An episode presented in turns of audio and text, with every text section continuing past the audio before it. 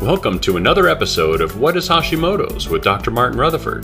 To find out more on any of our topics, or for information on scheduling a consultation with Dr. Rutherford, please visit us at whatishashimoto's.com. And now, here's Dr. Rutherford.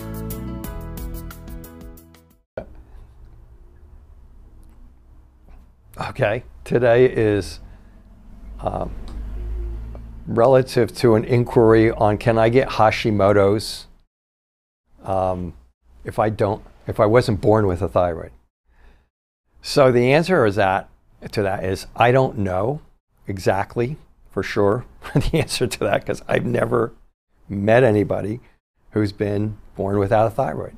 Certainly, have never treated anybody who's been born without a thyroid. But let's let's follow this through because I've also way more frequently gotten the question of if I have my thyroid taken out, can I still have Hashimoto's? The answer to that question is yes.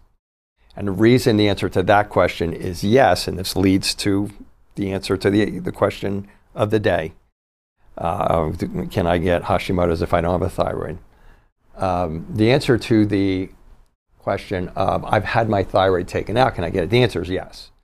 And the, and the reason for that is because you still have thyroid tissue in there when um, you have it taken out.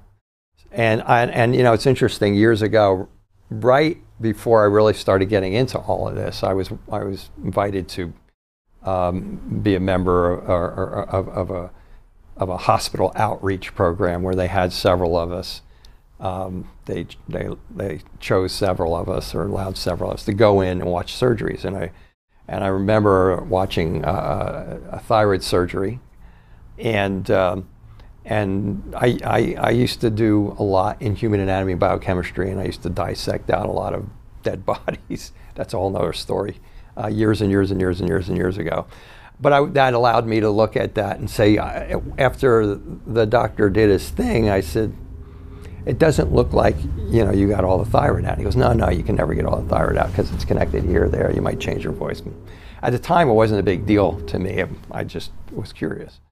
And uh, but later on, when I started getting people that came in who didn't have their thyroid, but they had the antibodies, and if they ate gluten, the antibodies, you know, they would get all the exacerbations and the heart palpitations and this type of stuff.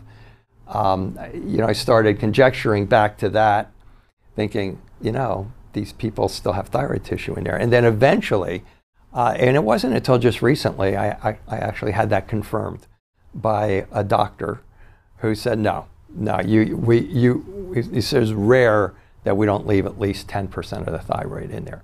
So the whole thing for the person who gets their thyroid taken out is they still have thyroid tissue. If you still have thyroid tissue, the immune system still, uh, you know, your genetics still tells your immune system you can attack it. Okay. Now, the answer to if you never had a thyroid, I would assume that the answer would be what are my chances of getting Hashimoto's? I would assume that the answer would be like zero and none. Because you have to, in my world, understanding physiology the way I think I understand it, um, you have no thyroid tissue to attack.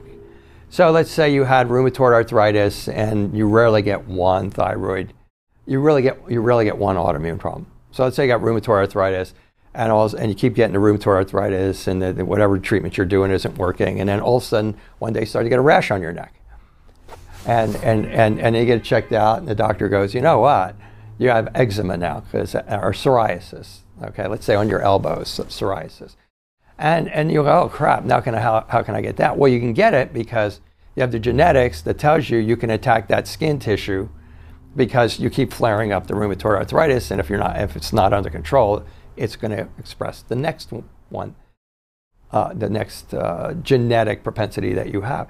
If you don't have a thyroid, I would imagine you could have 50 thyroid cases in your family, but you have to have a thyroid that when the genetics say attack this, to attack it. But there's, if there's no tissue to attack it, my rationale would be I don't think you could get Hashimoto's if you don't have a thyroid. And again, I've never met any, I've never met anybody who didn't have thyroid. I've never treated anybody who didn't have a thyroid. But it, but if I were on one of these buzz show quiz shows and they asked me like, can you do it or not, that would be the rationing before I would say no, no, I don't think I don't think you can get it.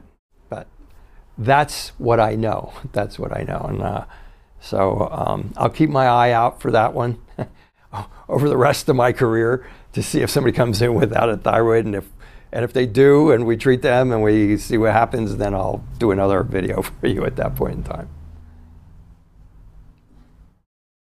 Thank you for joining us for another episode of What is Hashimoto's.